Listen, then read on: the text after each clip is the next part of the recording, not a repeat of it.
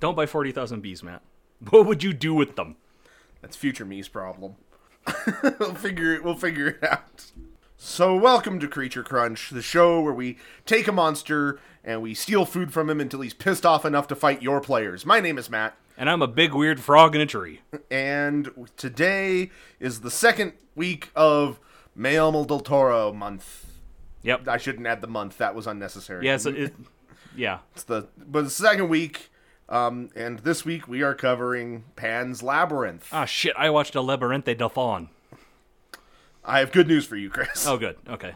So, um, yeah, I guess this is wh- this is the one that that put Del Toro's name on the map. Yeah, yeah, just this, like, in- catapulted internationally, him. right? Yeah, so, and with good reason. It's a For good sure. movie. I mean, this is It's a good movie. a baller movie. Like, Spoilers abound, uh, which is kind of important for this one, I think. If you think so. haven't seen Patton's Labyrinth, what are you doing with your life? Watch that movie. It's a good movie. Um, although you will not be able to find it English dubbed. no. So before um, before making any of his movies, Del Toro tends to jot down notes and doodles for his projects, um, which he does over the course of years before eventually turning them into a script. Um, evidently, he actually uh, lost the notebook with all of the bits for Pan's Labyrinth in really? a British cab. Yeah, That he was, sucks. he was he, he forgot that it was there and he left and the cab drove away. Um, but evidently the cabbie eventually found the notebook and like there was some stuff in there that he was able to track down Del Toro's hotel and he was able to return it to Del Toro. Oh, dang. Uh, And uh, Del Toro took this as kind of a miraculous sign to move forward with the with the project and Yeah. make the dang thing. So Well, that's good. That's way to go, Cabby. You Yeah. have single handedly saved one of my favorite movies. yeah, yeah. Appreciate that. Yeah, f- from what I was reading, Del Toro tipped well. I bet. But um, movie opens, we get heavy breathing and humming. It's In Spain, It's in Spain, 1944. 1944. That's Shortly. the only time you get that sort of breathing. Yep, short. it's the Spain 1944 heavy breathing. Yep. That's that is common to the area. And the time. Spaniards, you guys know. And we see our protagonist, uh, or at least the girl who would be our protagonist, uh, Ophelia, laying on some stone and just bleeding everywhere, not looking great. Yeah, I'm sure this is gonna have like no bearing for the end of this movie. Yeah, no, she'll be fine. Yeah. Mm-hmm. Uh, you see the blood sucking back into her nose. It's fine. She's okay. she she reversed that. Yep. It's like when you when you get bloodied in D and D, and then you get healed a little bit, and all the blood sucks right back into your body. That's exactly what's happening. Somebody's yeah. casting cure wounds on her. Right. and she'll she'll be okay. She'll be up back up. She's only got what maybe one death failed death saving throw. She's fine. Um, then we get a voiceover that kind of starts the whole theme of this movie. Of, uh, yeah, it's not a secret that this movie is a fairy tale, and everything about it, layered upon layered, is fairy tale tropes and fairy tale themes. Um, and this voiceover uh, kind of establishes that by telling us about another world, an underworld, where a princess lived and she dreamed of the human world. And she eventually escaped imprisonment because that's she was imprisoned, apparently. Apparently. And she escaped and made it to the surface, but the sunlight erased her memory. Because that's what the sun does. It does. Ask any Every- beastie white guy. Every time I leave the house, I immediately forget why I left.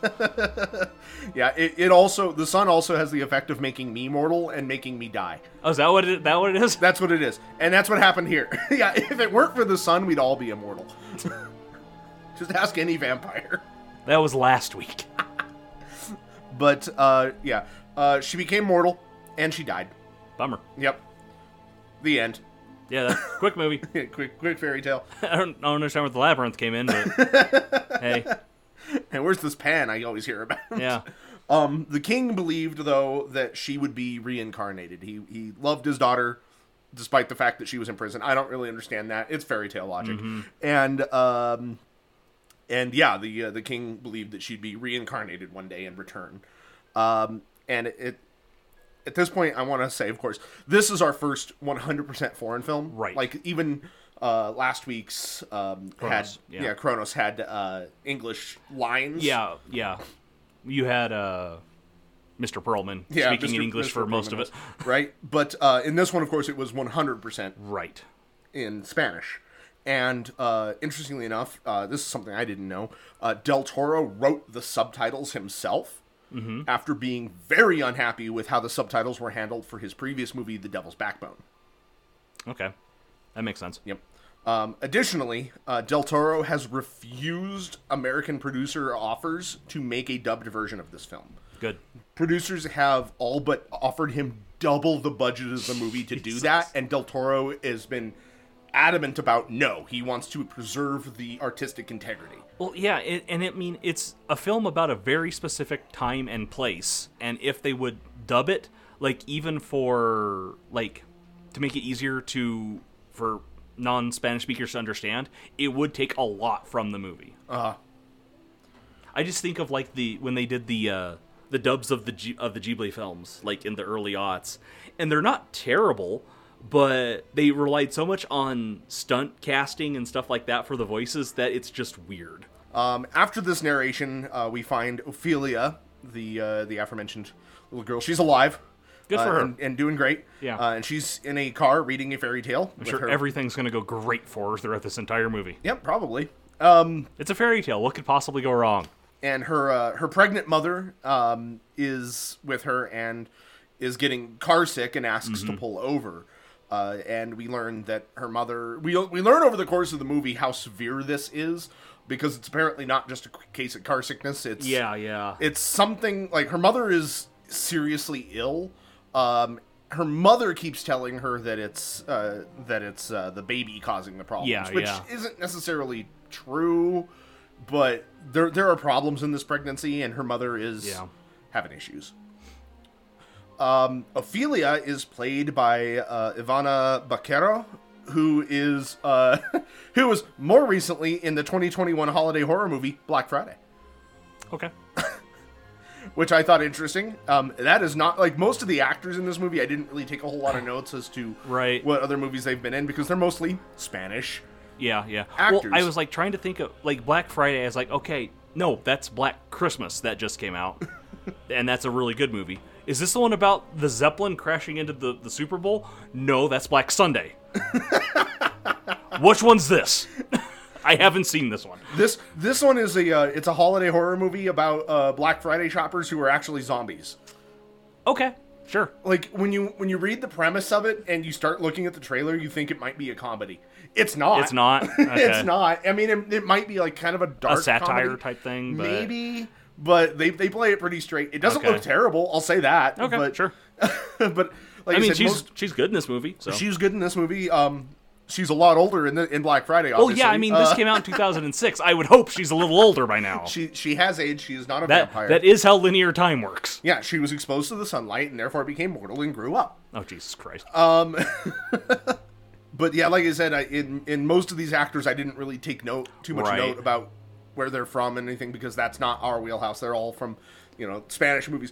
Every Yeah. now and then, though, there is one where it's like, oh, they started making American movies, and Ophelia here, uh, or excuse me, Ivana is uh, is one of these. Yeah. so while they're while they're stopped, letting her mother have her deal.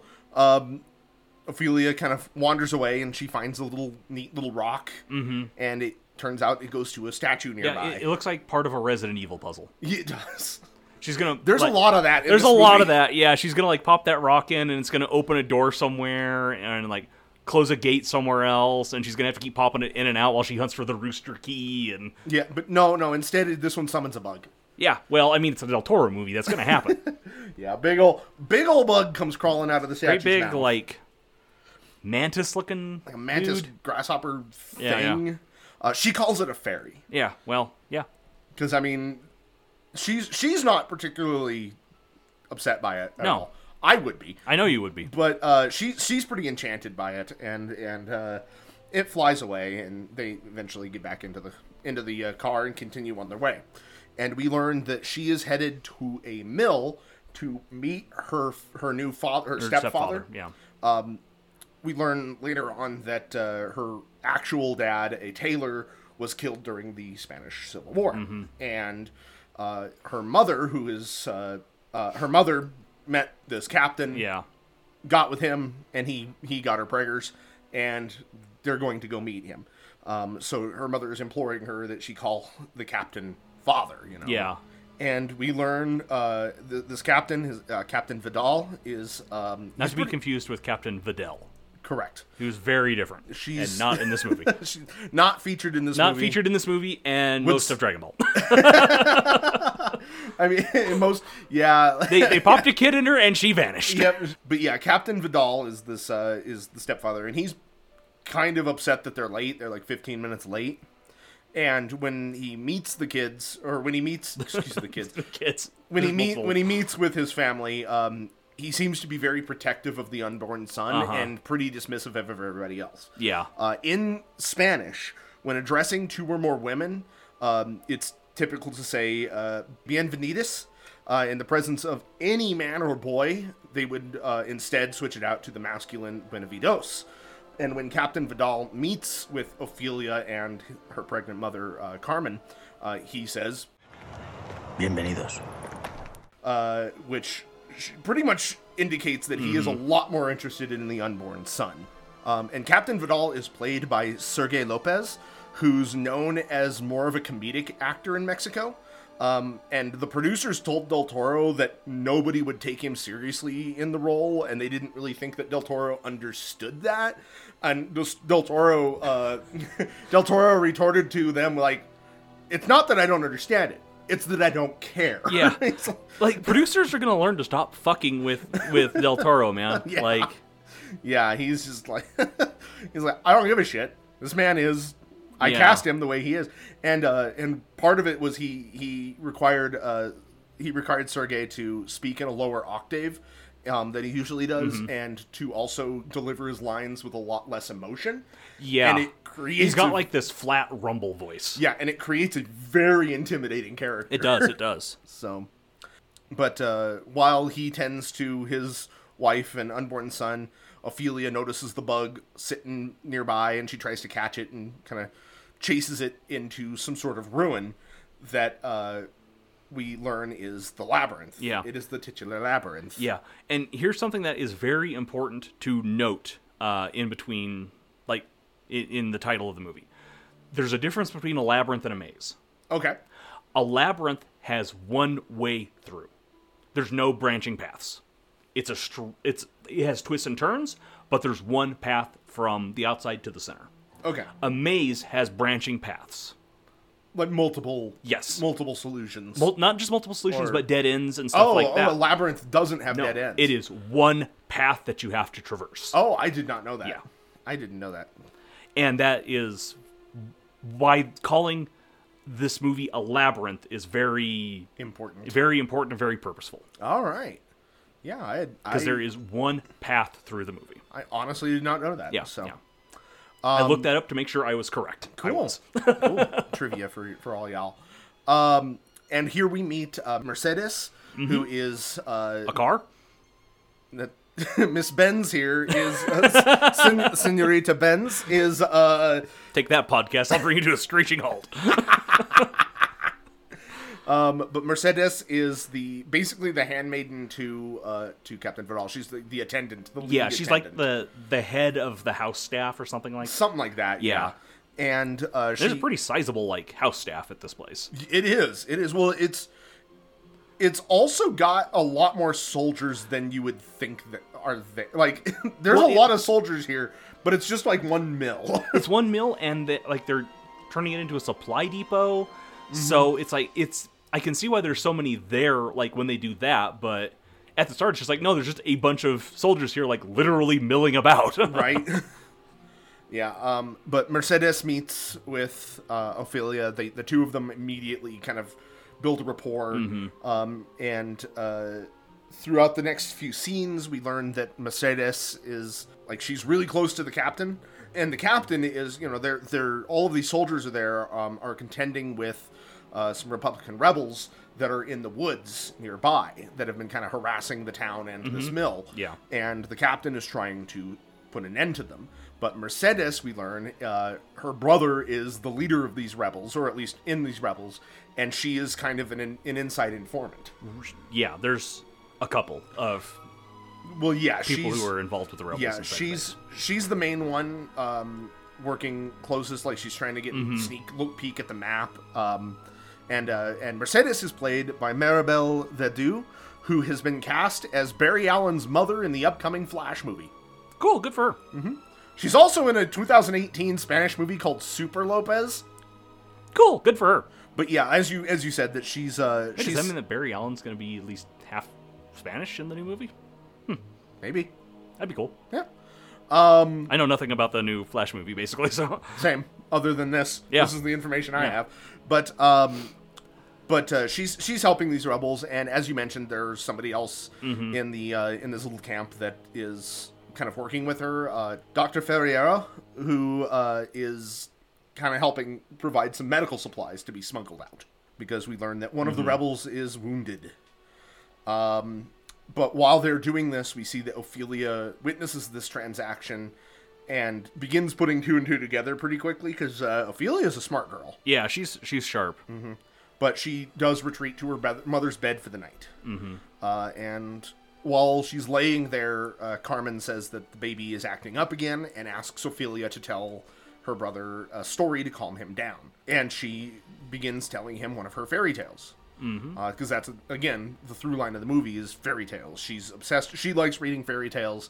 Her father or her stepfather very much disapproves of this. Yeah. Like later on, he even accuses her of if it basically filling her head with nonsense and and others uh, some such. But um, and she tells this fairy tale about a rose that would grant eternal life. But it's surrounded by poisonous thorns, Mm-hmm. uh, and nobody is brave enough to try and pick the rose. So instead, it waited and wilted on the top of the mountain for eternity.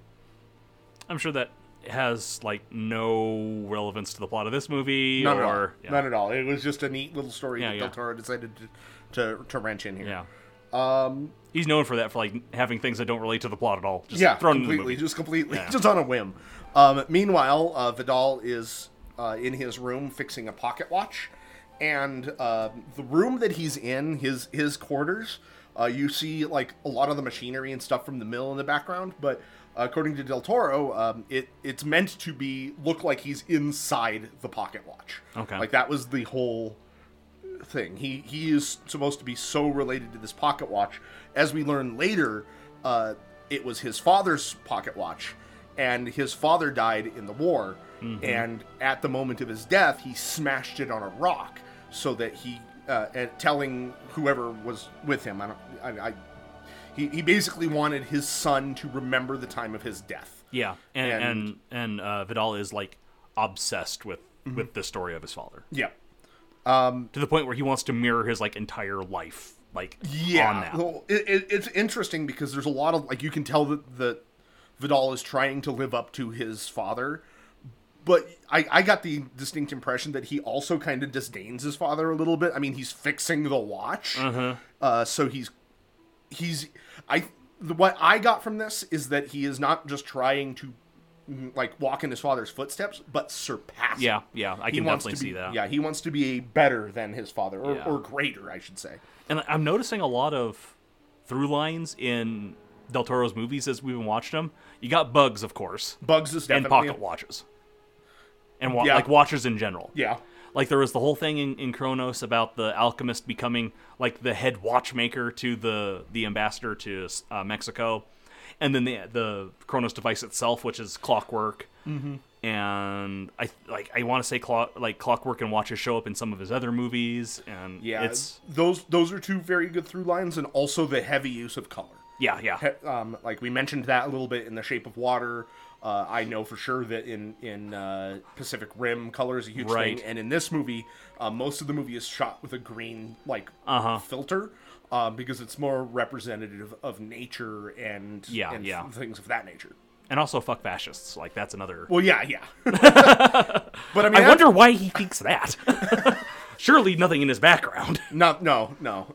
Del Toro Not is- like having his father kidnapped or anything. Uh, Captain Vidal is in his room. He's fixing this watch, and the doctor comes in to tell him that you know Carmen isn't doing so hot. Um, and he suggests that it probably wouldn't have been a good. It, it was not a wise decision to have her travel so far this late in the pregnancy. Right. But Vidal does not care. He just wants to see his son born. Um, and the doctor is like, "How can you even be sure it's a boy?" And Vidal is like, that is so beyond the realm of possibility in Vidal's mind. He's just Yeah, like, no, yeah. it's going to be a boy. It's going to carry on my name. That's all there is to it. Like, the will of the universe is going to conform to this. Yeah, yeah. So that night, some soldiers apprehend an old man and his son, um, a, uh, a couple of farmers, uh, suspecting of them to be rebels. Mm-hmm. And this, the son is standing there pleading with Vidal to release his father. You know, hey, I'm, I'm a, uh, we're, we're farmers. We, he was out rabbit hunting. Please let us go.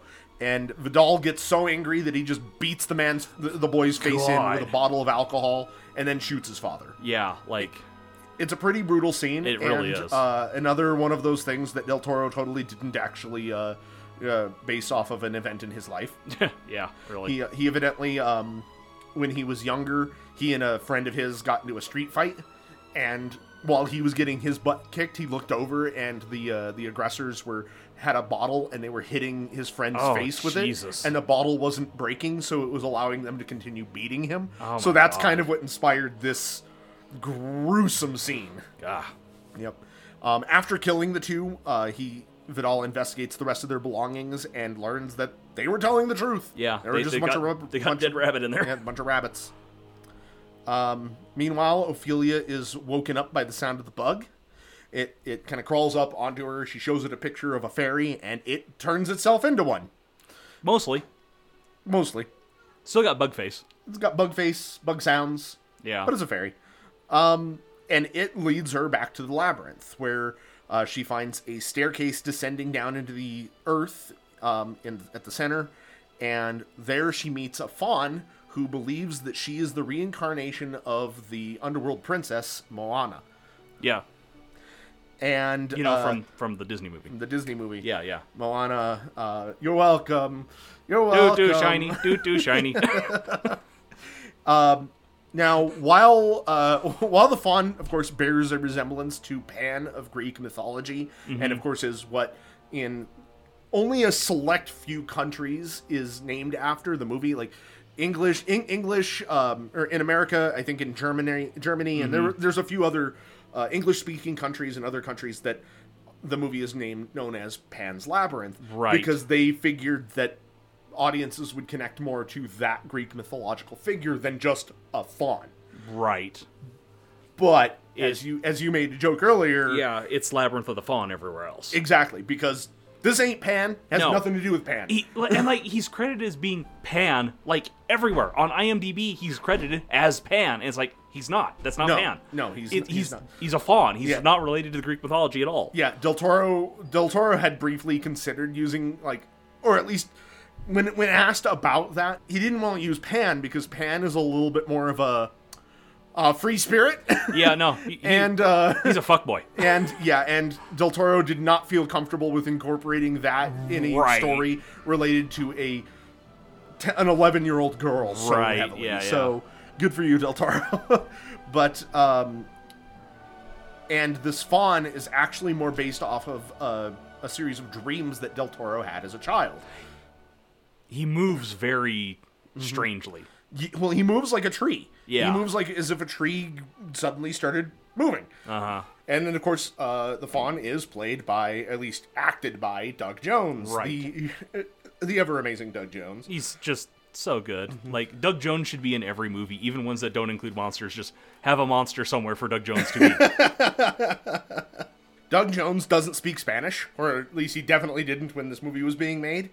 Uh, so he he was actually forced to memorize his own lines Uh-huh. in Spanish because, like, even though um, even though the Fawn's voice i- he's voiced by somebody else, I didn't notate who because again, Spanish actors. But um, even though he was he was voiced by somebody else, he still had to have the mouth movements down. So he would read the lines, and he had to memorize his own lines, but he also had to um, memorize Ivana's lines in order to know when to hit his cues. yeah, so he could respond to them Yep. or react to them, I should say. Yeah. So like, I guess the makeup took like five hours to apply. Oh, I believe it. And the entire time he was just sitting there trying to learn Spanish and how to how to speak it. Although, from what I understand, the uh, the actor who voices um, the fawn was very appreciative of this because it made his job and, of course, editing's job a lot easier. I bet, yeah. To to just kind of put that in afterwards. So, um, also the fawn's legs. are weird. they are weird, but uh, they're not CG. No, they're stilts. They are. Well, they're not stilts. Those are not stilts. They're not stilts. Uh, what Oh. That's they, Doug Jones' actual legs. those are Doug just Jones. like that. they're Doug Jones' actual factual legs. Science is baffled, but Yeah. uh, he found the niche that he needed. how how his knees do that? Scientists don't know. Scientists hate him. And, and, uh, no, he uh, the suit was made to where he could actually stand there, and then the legs like protruded back from his legs. Uh, so basically, he's standing there, but then they digitally removed his legs from post in post. Interesting. So, So he's like wearing a set of leg gaffs over his real legs, and then then they just removed his actual legs. pretty much, yeah. Like uh, I- It's got to be I- traumatic if that happens every day. I on envision set. it of a lot more sophisticated version of like people who dress as like a like uh, the Halloween costumes where it's I'm a little walker or something, and then there's a cowboy sitting on top of it, but it's your legs. It's your legs that are the walker's legs, and the cowboy's legs are fake. You know, Yeah, one of you, those- you know that classic Halloween costume, cowboy on a walker. the cowboy on a walk. Yeah. Every- cowboy riding around on an ATSD. Everyone knows that one. you know, yeah, You know. And, yeah. They, they they sell them. They're it's right next to the cowboy on a walker, but sexy costumes at, at Oh, God. Spirit Halloween. The walker's wearing a bikini. the walker's wearing a bikini and the cowboy is a cowgirl but not wearing a bikini. but not wearing a bikini wearing a cowboy outfit right, right, of course. exactly And the walker's in heels. you know but they're fake heels so they don't have to actually wear the heels Yeah, right. They look- digitally remove the legs in yeah post. um and they've got like torn fishnets Yeah, yeah, yeah. It's an ATSD, uh, a traveling sexy thing. traveling sexy thing Yeah, an ATSD. that's the yeah that's how that, that's how they uh, avoid the copyright infringement Right. Um, it's parody. you know. So anyway, the fawn tells uh, the fawn tells Ophelia that uh, she is the princess, and he can prove it because she has a mark on her left shoulder. That's that's his Yep. proof. But um, he explains that the king of the underworld opened numerous portals around the world, and this labyrinth is the last one. Um, and he wants her to return to the underworld, but before she can go, uh, she needs to prove that she didn't become mortal and that her essence is intact. right. So he gives her the Book of Crossroads. It's uh, basically a big old book that is blank inside uh, and tells her that she has to complete three tasks before the next full Mm-hmm. moon, and then she can return to to the underworld. Um, And and this is where the idea of labyrinths is comes into play. There's one way through a labyrinth. There's one way for her, her to get back to the underworld. Yep. And then uh, this is also where you know you see a lot of the the, the fairy tale elements because Mm-hmm. fairy tales are oftentimes associated with the, the rule of threes. You know, Exactly, there's yeah, always yeah. three things, and this is this is no different. There are three tasks. That you- Someone's been listening to his what the folklore. I've been listening a lot. I've been listening to a lot of what the folklore. but to be fair, that's also something I knew before. Right, right, right, So- right, right. But uh, but then then uh, the fawn he leaves. So the next day, when she's alone, Ophelia opens the book, and it magically fills and illustrates with uh, a very fairy tale esque Mm-hmm. instead of instructions, essentially. But before she can read it, she's interrupted. Because the fawn tells her that uh, she can only read the book when she's alone. Yeah, yeah, she's not allowed to open it when when there's others there. Well, she I, I get the feeling if she opens it when anyone else is around, it'll just be blank like it was the first time. Right. Um, but, but while she's getting ready for a bath, she notices the crescent shaped moon on like birthmark on her shoulder, and and uh, she's pretty much bought into the whole story at this point. Uh, we see Captain Vidal is locking up the storeroom, and uh, he has Mercedes give him the key to it. He, he you know puts a big padlock on it and asks her like, "Is this the only copy?" She, which which she tells yes. Yeah.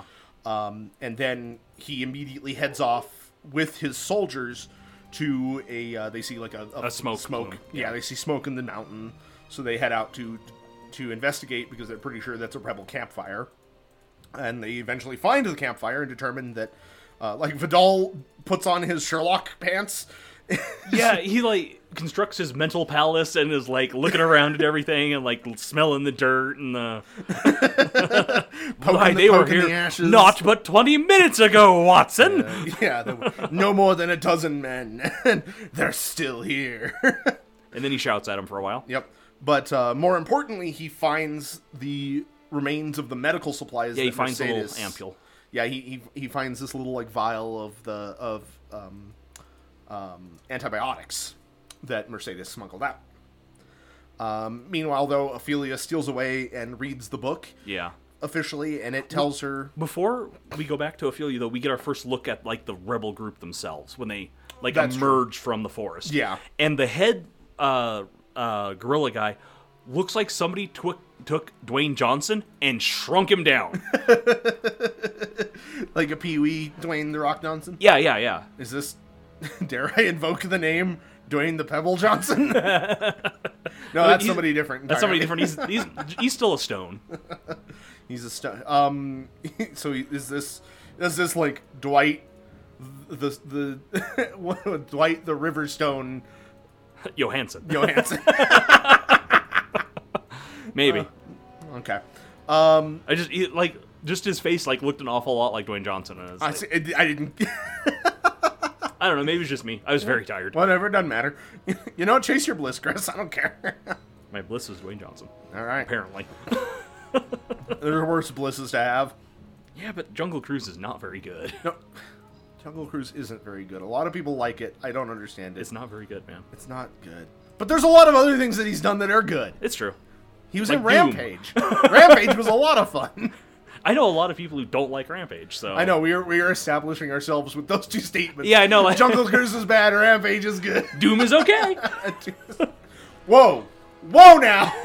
Whoa! It's, it's not good. It's not good. It's got some fun scenes, but it's not good. Let's pull the reins back now, Chris.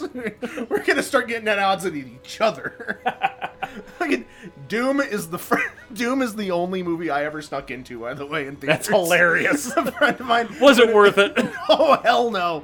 Were you, is that why you don't like it? Because you were sitting there the entire time thinking you were going to get thrown out? No, no, no, no. So we, we a friend of mine and I saw it when when it came out in All right. theaters.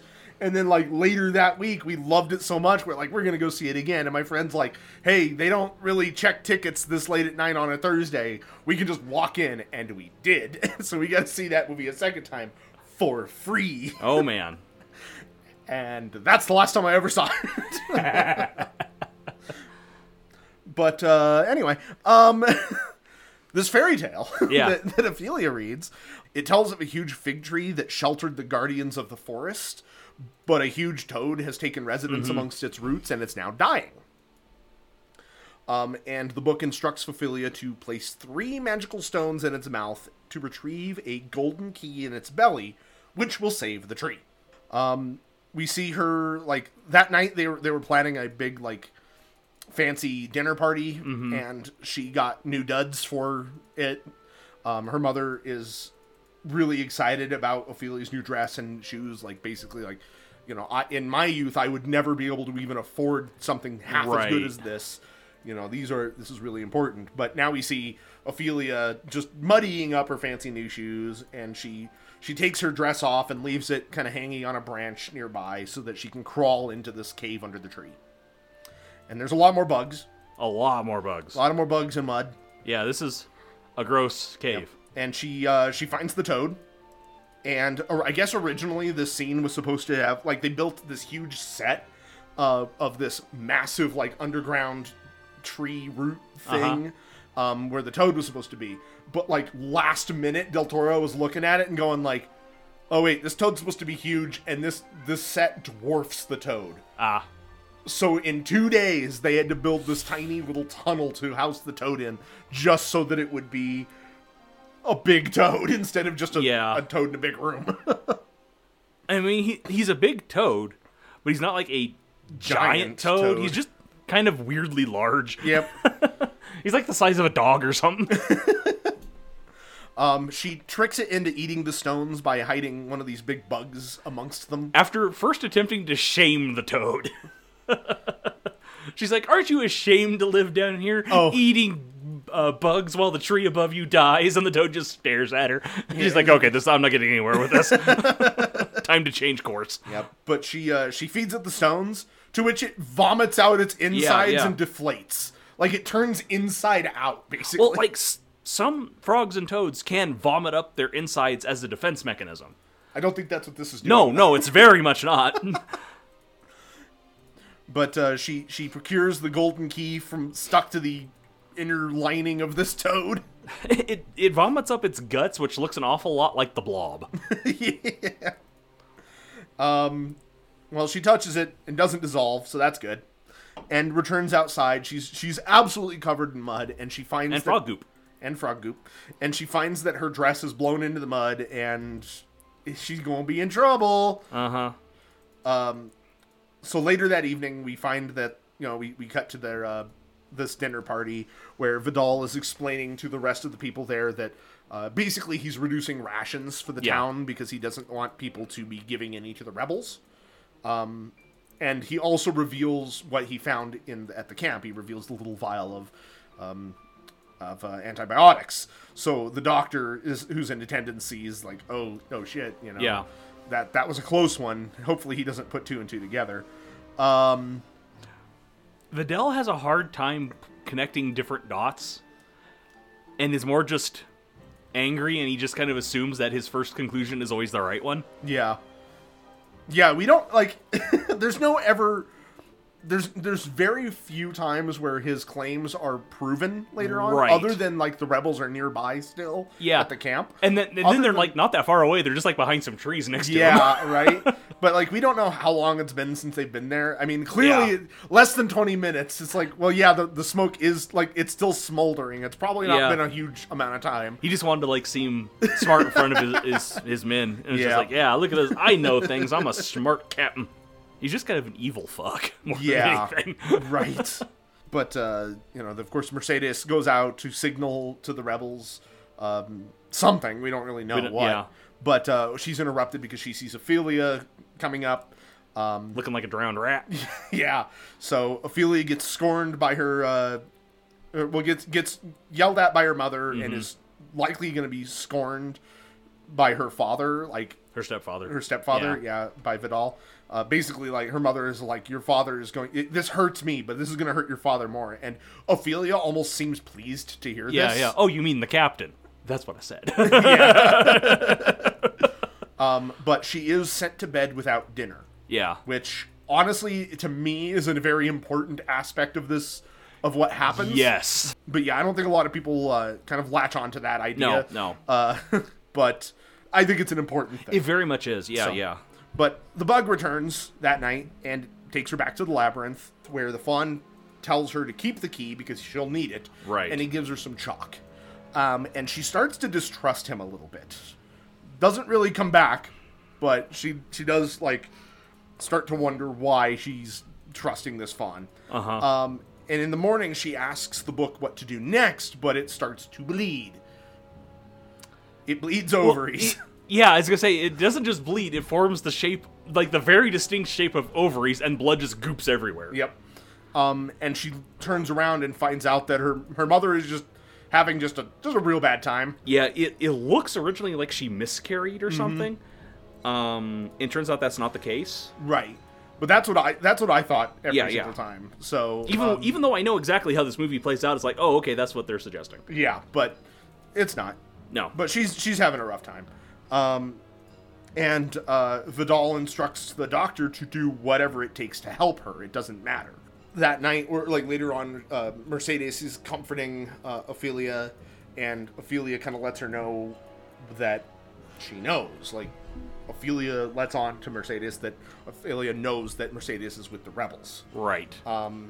and we get a we get a moment where we really learn that Mercedes and Ophelia are really starting to bond quite a bit. Mm-hmm. Um, Ophelia doesn't want anything bad to happen to Mercedes, and and vice versa.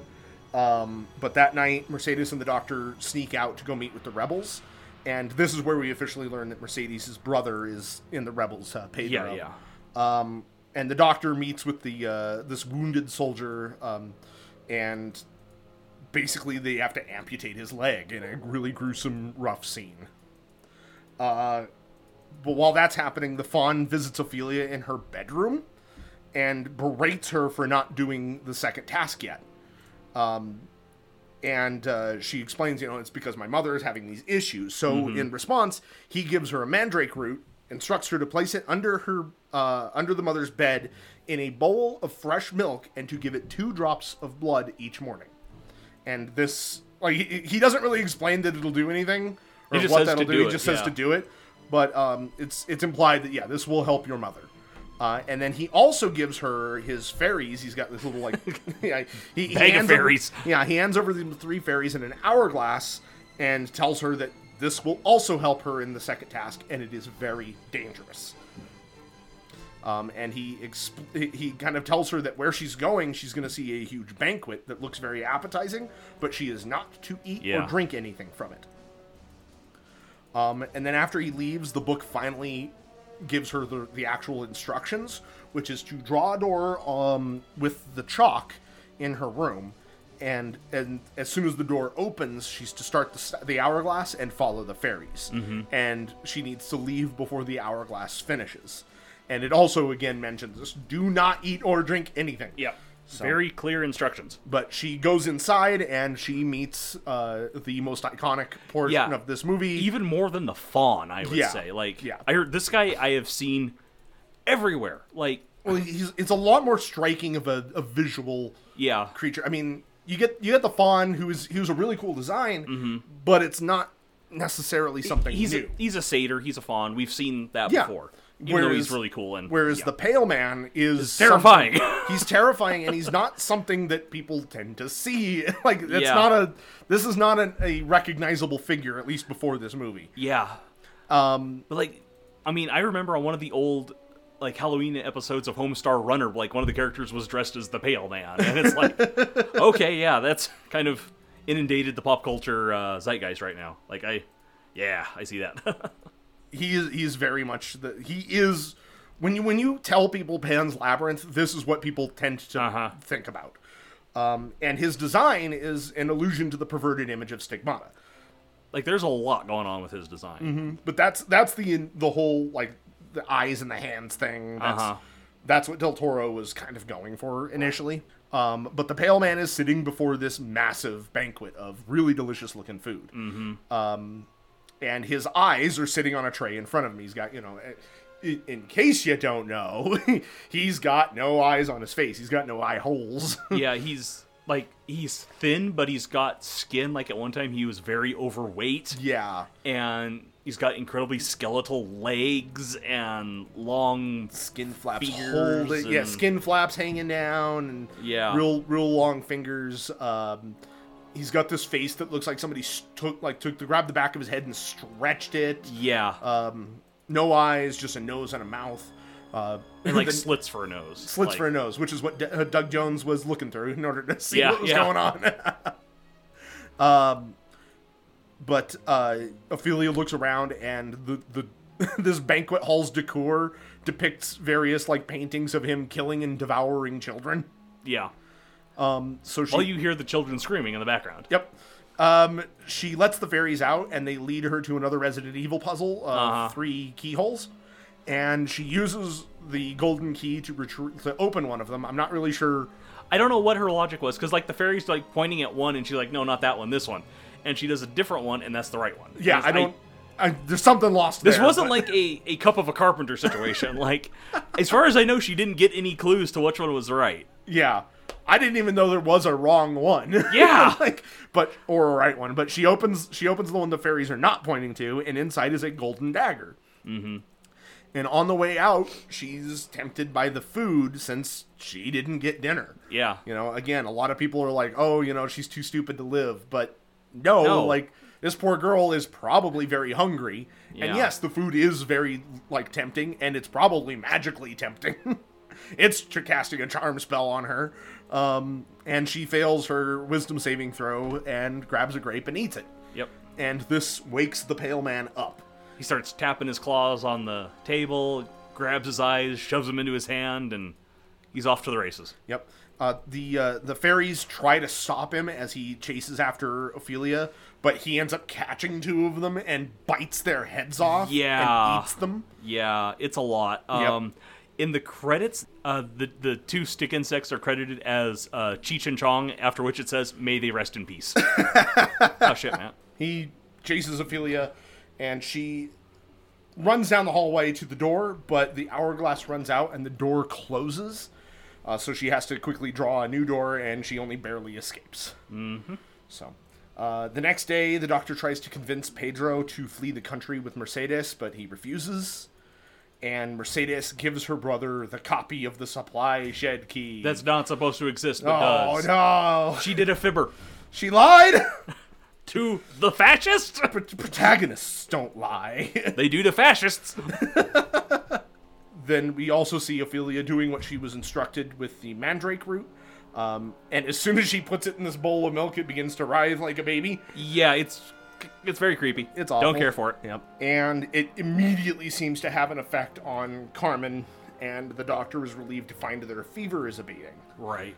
But Vidal is not as optimistic. Well, it's I, don't- I- it's like less that he's not optimistic. It's more like he doesn't want her around once she has the son. Well, he, he like, because the, the doctor tells him, like, oh, the, the fever is reduced, and Vidal's like, but it's not broken. Right. And it's like, well, no, but it's better. She's, Yeah, she's on the upswing. yeah. But, um, and then Vidal tells him that, like, if push comes to shove, he is to save the baby, not the mother. Right. And, of course, Ophelia overhears this. So, and she has a very heart wrenching scene of begging her unborn brother not to harm hi her mother when he's Mm-hmm. born. But a series of explosions on a railroad draw Vidal and his so- soldiers away. Um, and you may notice that like the explosions don't look good in this movie. Yeah, they look like cartoons. They look like cartoons because they are cartoons. Oh, okay. Um, and it's because that uh, they they were added digitally later because the forested region where the movie was filmed was experiencing a severe drought at the time. That would make it hard to like light fires. and yeah, stuff. so they're like, we don't want to burn this forest down. yeah, We'll just do it in post. yeah, but yeah, the, the rebels blew up the engine of a train. But they didn't steal anything from the cargo because they're not apparently very good at trying to hide what they're gonna do. Then again, it didn't matter because then they start blowing up the uh, the mill. right. and this is the only part of the movie that I kind of have a problem with. It's like they have grenades and explosions, and they're definitely not afraid to use them and Mm-hmm. don't care about who they hurt. And yet they still just open up the supply shed in order to get in there instead of blowing it up. So to to basically like leave the trail behind. I don't know. Somebody wasn't thinking. It, like, it would have if they were if their entire purpose was to steal those supplies. It would have been better to go in under the cover of night and like not cause a big mess. Just like Yeah. like knife the two guys guarding the place, open it up, take your tobacco and cheese, and leave. but no. Instead, they're gonna explode everything. Yeah, Uh, which calmly- I get. I mean, Yeah. if you have the capability, No, I'm with them. I'm with them. But but they explode everything. But then they calmly open the padlock, get Right. inside, take what they need, and leave it open so that Vidal knows that they yeah, he used knows a key. exactly what happened. But in the ensuing fight, because the rebels didn't get very far after this, No, um, they the uh, Vidal the fascists capture. Or they, they go in and they kill a bunch of uh, a bunch of the rebels and then they capture one of them alive, whose name is uh, El Tata. Um, and El Tata has a real bad stutter, and Vidal locks him in the supply shed uh, and explains how he's going to torture information out of him. But he promises that if he can count to three without stuttering, he'll let him go. El Tata counts to two before failing and it's heart wrenching. it's a rough scene. After torturing him, they bring the doctor in to kind of help him up a little bit, uh, with the intention of like you know fix him so that I can hurt him more. Yeah, Um, and we learn and like that when you see his hand, that's what got me. it's bad. It's, bad, So it's like a glove full of broken bone bits. pretty much. It's this this poor man, and he tells the doctor that you know he he couldn't keep it in. He told them everything they wanted to know, um, and then begs the doctor to kill him.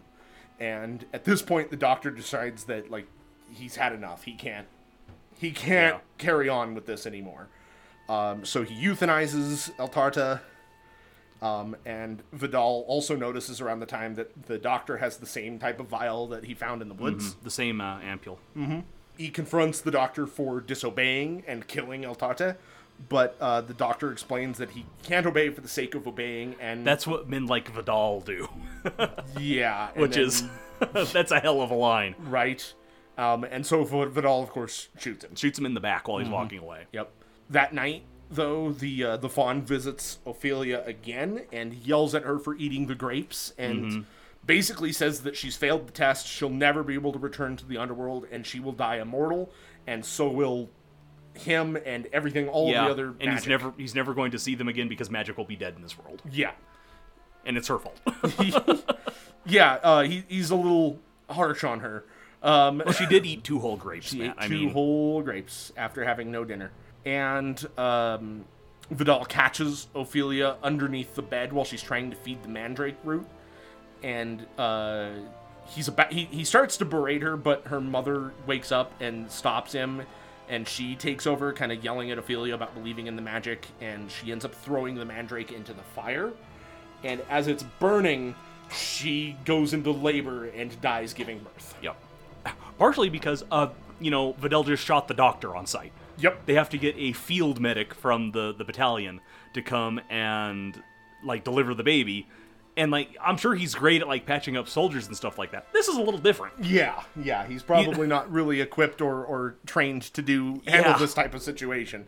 At this time, Vidal begins suspecting Mercedes as you know the, the whole key thing and everything else there, um, and Mercedes decides, well, time to leave. Yeah, it's time to get out of Dodge. Yeah, she she tells Ophelia that she's leaving, and Ophelia begs to go with her, and she ends up getting you know giving in. But while they're escaping, they are caught by Vidal. Mm-hmm. Uh, he sends Ophelia back to her room and orders the guards to kill her if anybody tries to break in, and then he goes to torture Mercedes. Yeah. who uh, you know, they've got tied up in the storage shed again.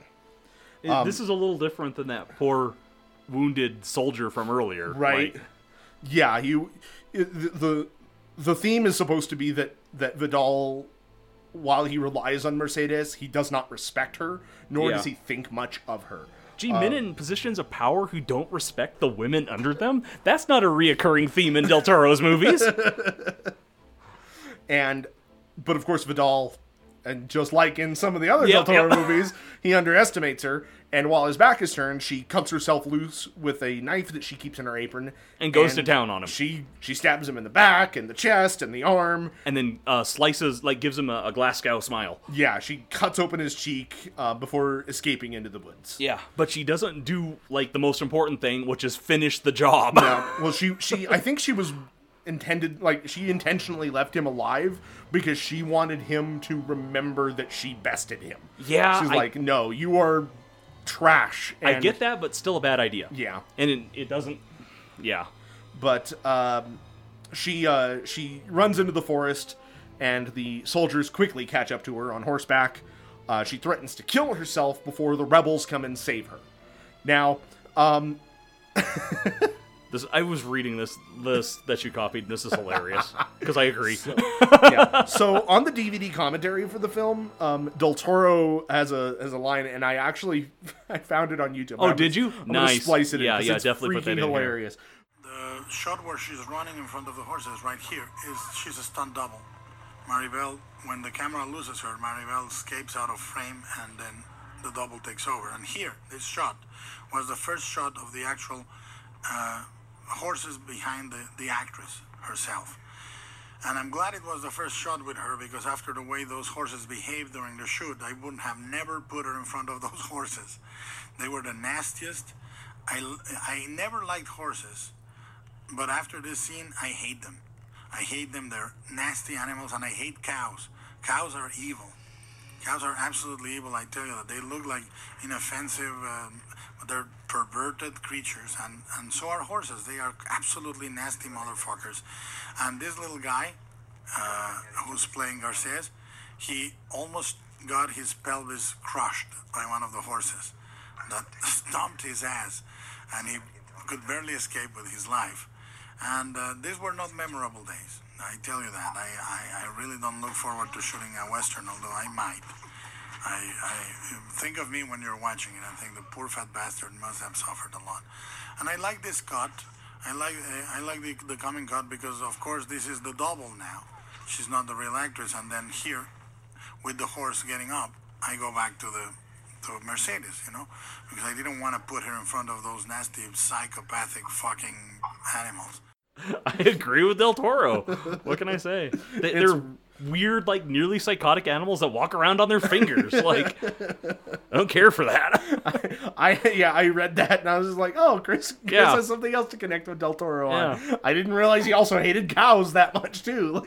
Like, cows, like cows, are good for eatings, but they fart too much. but um, anyway, uh, later the fawn returns to Ophelia, deciding to give her another chance. Um, and he tells her to bring her brother to the labyrinth. Um, Mm-hmm.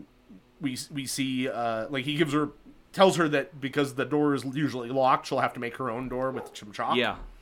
And this is where the lines of whether like this is actually a magical story or if it's a story that Ophelia is telling herself like begin to blur. yeah, Because if it's a story that Ophelia is telling herself, how the fuck she get out of that room?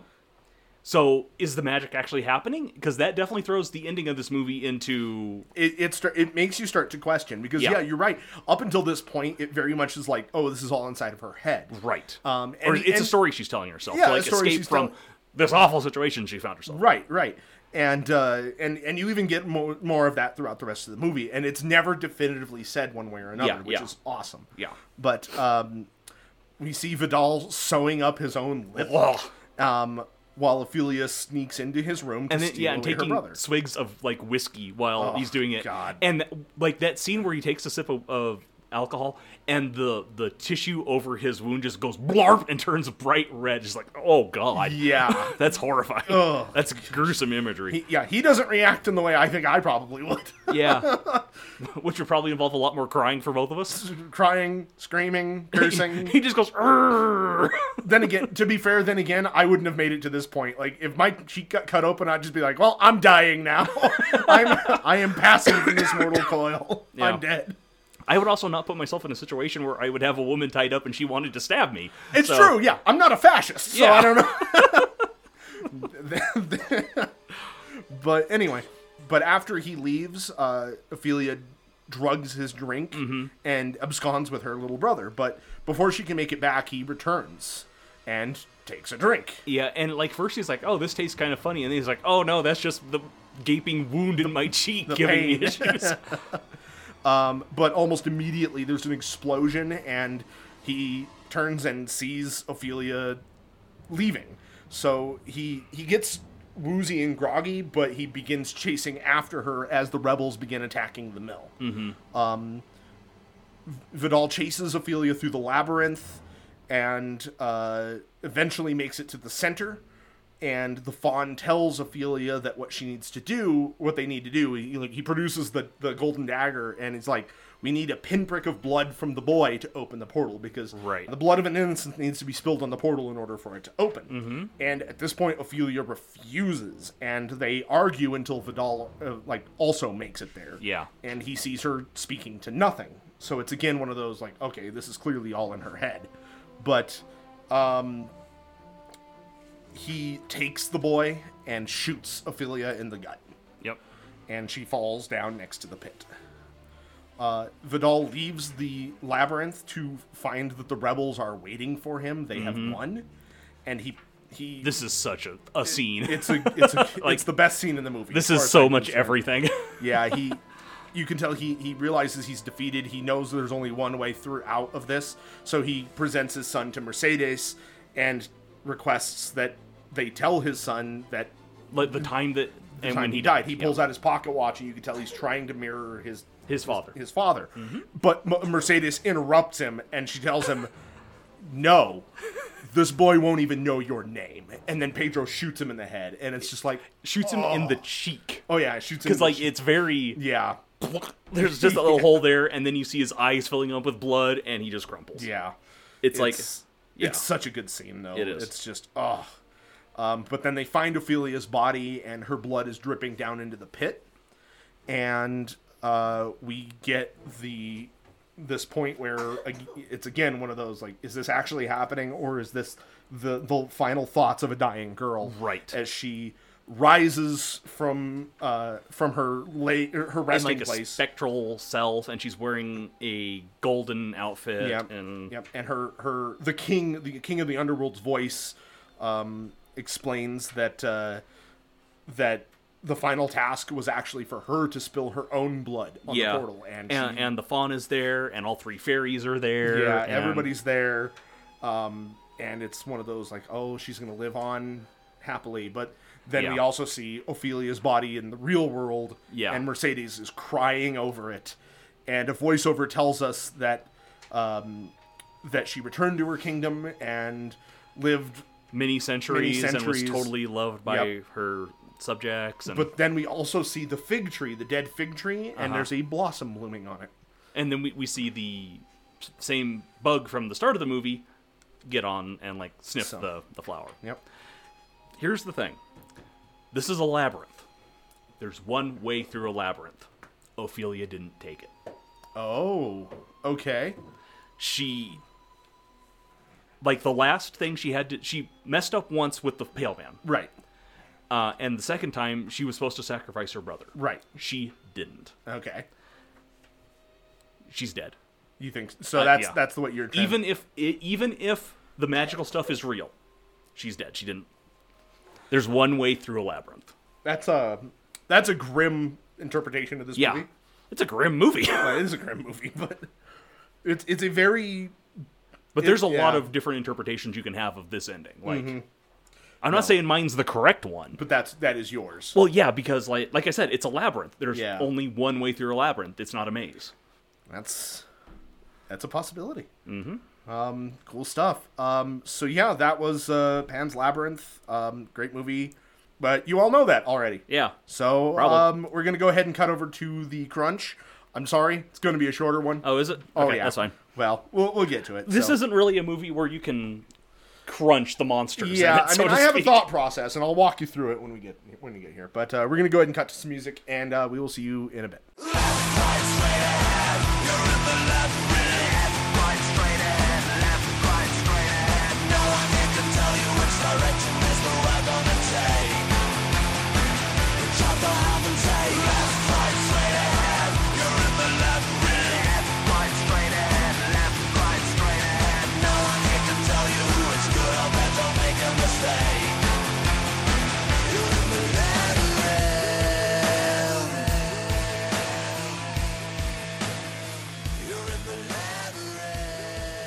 So welcome back. Uh, we are going to jump into this crunch.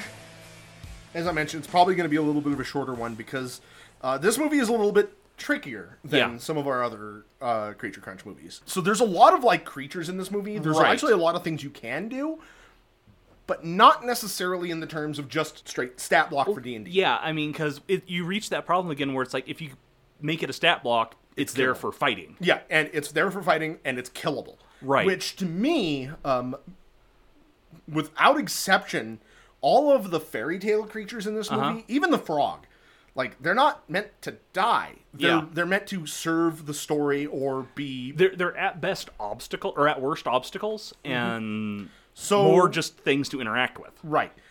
So I had a little bit of a trickier one with this one, but I managed. I, I pulled something together. Okay. So, um, also, uh, I think that, uh, like we were talking about, when you think Pan's Labyrinth, most people conjure the image of the Pale Man. Right.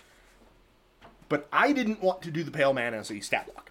Okay. I wanted to do something different because the Pale Man is in the movie for like five minutes. Yeah, he is not like a big. He's like the most impactful thing of the movie, and he's probably like the, the thing most- you're gonna remember the most out of it. But he's in it for one scene. Yeah. He's not the. He is not Pan's Labyrinth. No, he's not the, the- like. If you didn't watch this movie and you just watched everything that came out of it, you would think that the Pale Man is the antagonist, uh-huh. and like Ophelia is always gonna be like dealing with him and like tricking around him and stuff like that. And he's just in there for that one scene, and most of that scene he's perfectly motionless. Right. so of course we could go with the idea of let's let's make a stat block for the antagonist, but then we would just have fascist. Yeah. And that's not a fun stat block. no. as fun as it would be to murder them. Yeah. In D and D. There's enough thugs and Right. bandits and shit like that that So- you can have be your fascists. So what I did is I took the fawn. The fawn is. Okay. I mean, the movie is named after the fawn Yeah. in most countries, and falsely named after the fawn in Yeah, named after other some countries. other dude that people think is the fawn. Yeah. in our country. But uh, so that's who I decided to go with, and I named him Omcabo, which is a Okay. portmanteau of El Hombre Cabro, which is the man goat. okay, So Humcabo. Omcabo. Uh, he is a. I went to Humcabo once. we can go with that. No, nowhere. one. just you just went there. I just went there. I was thinking of something, and then like my train of thought just completely derailed and like crashed and rolled off the road, and it's a whole big like thirteen car pileup right now. I'll call an ambulance. Don't. It's embarrassing. We gotta get this wreck cleaned up, Chris. Not till I leave the scene. Thank you. you better start sprinting. I'm not that fast. You know me. I got bum legs. Uh, So, um, combo here is a medium Fey who is lot- uh, lawful neutral. Okay. Um, he's not. He doesn't really seem to have any kind of alignment as far as good or evil in the movie, but he does adhere to a set, like s- strictly Mm-hmm. He follows set rules. Yeah, he follows rules. Mm-hmm. and of course he's a Fey because yeah. Yeah. Um, now I took the a lot of the stats from the Satyr stat block and That ma- copied that a lot of probably those makes sense. over. Um, his armor class is 13 because I did increase his dexterity from the satyr. Okay. Uh, and his hit points, I made him a higher challenge rating, so he's got uh, an average of 49 hit points. Um, speed of 30 feet. Uh, the satyr, I gave him, um, I gave him an increased wisdom score for reasons that will become apparent here in a moment. okay. But other than that, like his his stats aren't bad, but they aren't notable either. They're they're kind of twelves to sixteens across the board. Uh, just like the satyr, he has skills, pr- uh, skill proficiencies in perception, performance, and stealth, and then he has a passive perception of fifteen because of his high wisdom. But I did give him damage resistances to bludgeoning, piercing, and slashing from non-magical attacks. I felt that that was pretty apropos for a fey spiritual, like a fairy tale creature just like the satyr, he knows common, elvish, and sylvan, Okay. but he's got a challenge rating of one. Okay. Isn't that high? No. But you'll see why. Okay. So his abilities, his, his traits, I gave him one that I call one of the forest. The Amkabo gains advantage on all stealth checks while in a wooded area. Okay. It's I almost gave him like the, the tree like appearance that like tree ants have, Uh-huh. but it's like he doesn't do that, but I mean he can hide in plain sight, so I Yeah. figured this was a good counterbalance. Um, most fake creatures also have magical resistance, which is Right. what I gave him as well. Um, but then I gave him the undying trait. When reduced to zero hit points, the Ahamkabo vanishes in a wisp of smoke. It reforms in a random location in the Feywild 1d10 days later with all its hit points Okay. So you can't actually get you like cannot kill this guy period Yeah. because to me he is more than just a creature he is a legend he is a Mm-hmm. right. he is a fairy tale incarnate but then i also gave him innate spell casting um, his innate spell casting ability is wisdom which is why i increased his Mm-hmm. wisdom and he can innately cast the following spells at will he can cast druidcraft guidance infestation and mold earth Okay. which I felt were um, all thematically appropriate from what we see in the movie. Um, Right. So to kind of cover that, you know, druid craft that one's pretty simple. I based a lot of his spells off of druids, Uh-huh. Yeah, but that makes guidance. I figured that that would that that was totally um, appropriate. Infestation, we got bugs, We do have bugs. and then the mold earth labyrinth. Molding, moving, we see at one point the labyrinth actually changes for Ophelia, which actually might like lend a little bit more credence to your theory. But um, and then three times a day he can cast Animal Messenger, okay. Charm Person, and Entangle. Okay. And then once a day he he can cast Pass Without Trace because we see him in places he shouldn't be. Right. Dispel Magic, and Summon Fey, That's a which I thought was also very appropriate. yeah. And then for his actions, the only action I gave him was just a shorthand version of casting Infestation. Okay. It just outlines him casting Infestation. Okay. I wanted him to be an unkillable creature that was not really a threat. like he can do something to you if you threaten him, but he is here more for to serve the story of whatever Right. whatever he's in or to just help another creature. because to me, like these fairy tales are not meant to be fought. Mm-hmm. But that doesn't mean they don't have stats. Okay. So no, that, that tracks. Yeah, and I didn't feel I didn't feel right about like putting any of these monsters in a killable That- sense. Yeah, it feels weird doing that, especially Right. with a movie like this. Right. And that's why I gave him that undying trait.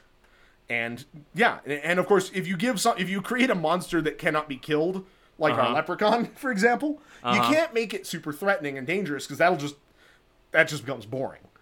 Um, unless that's what you, I I don't know to to, to an ex- extent, but to me, this I don't know. I, I feel like I got the balance that I Uh-huh. needed No, here I think you got it. and I, I really wanted to encapsulate that kind of mysticism and wonderment that comes with this guy. No, I think you nailed it myself. So, um, so yeah, like I said, kind of a shorter one, Mm-hmm. but No, I think it serves its purpose well. I appreciate that because it, it, it was tricky for me to do this one. Yeah. Um, I, I wasn't sure what I wanted to do, and but I, I think I accomplished what I did. Mm-hmm. So. Um, so that's it. That's uh, that's our Pan's Labyrinth. Uh, so we got uh, Male Multiple Toro continuing on next week. We sure do. Uh, and it's so- uh, going to be my headlining week again. Yep. So I am doing uh, the original Hellboy, the first Hellboy movie. Yeah. cool. which kind of tracks with my whole I do comic shit thing. that does that does. So that'll be a fun one. I think Yep. that'll be a lot of fun. Um, but yeah, look forward to that. Uh, thank you all so much for listening. As always, we really do appreciate it. Um, if you want to contact us, uh, feel free to request a movie or just talk to us in whatever capacity. Uh, you can reach out to us, creaturecrunchpodcast at gmail.com, or you can tweet, uh, tweet at us um, at creaturecrunch on Twitter please join our patreon patreon.com slash creature crunch where we have bonus episodes uh, we've got our critter kibbles that we cover extra things from the movies and, and create more rules for uh, for things that we see yeah, or are inspired by or in some way related to whatever movie we watch that week. Yep. And then we also have uh, early access uh, or uh, sneak peeks to other projects that we've got going. Uh, Chris has one that I'm I'm really enjoying thus far. Yeah, uh, we've got two. Uh, uh, will the second episode be up? by The now? second episode will Okay, be up yeah, by we've this got two episodes of uh, Comics Crunch, which is l- like this but for weirdo comic shit. Uh, the first episode was on Spider-Man's web shooters. The second one was on Man Thing. and those were a lot of fun. I, I we had a blast with those. You get a we, we talk about Chris gets to talk to me about comics for a little while, and then we create a rule set for these things. Uh, we create a rule set for these things over the air, um, kind of live. It's fun. Yep. And then uh, if you want to check out any of the rules that we've made, uh, at least the officially published ones right now, or not officially published. Uh, the ones behind from not yeah, not behind the paywall. Yeah, if you want to check out any of our stat blocks from be- from uh, in front of the paywall, uh, you can do so. We got a description in the episode, link on our Twitter, uh, or you can find the stat blocks on D and D Beyond under my old uh, my older handle, um, which is the underscore best underscore disguise. And uh, Chris, anything else to add? No, Alrighty. Uh, you can also tweet at us individually. Chris, where can we find you? uh, you can find me at the Library C. That's C E E. And you can get a hold of me on Twitter at Danny underscore hamsteak. Sure can. And we will see you next week. What do you believe?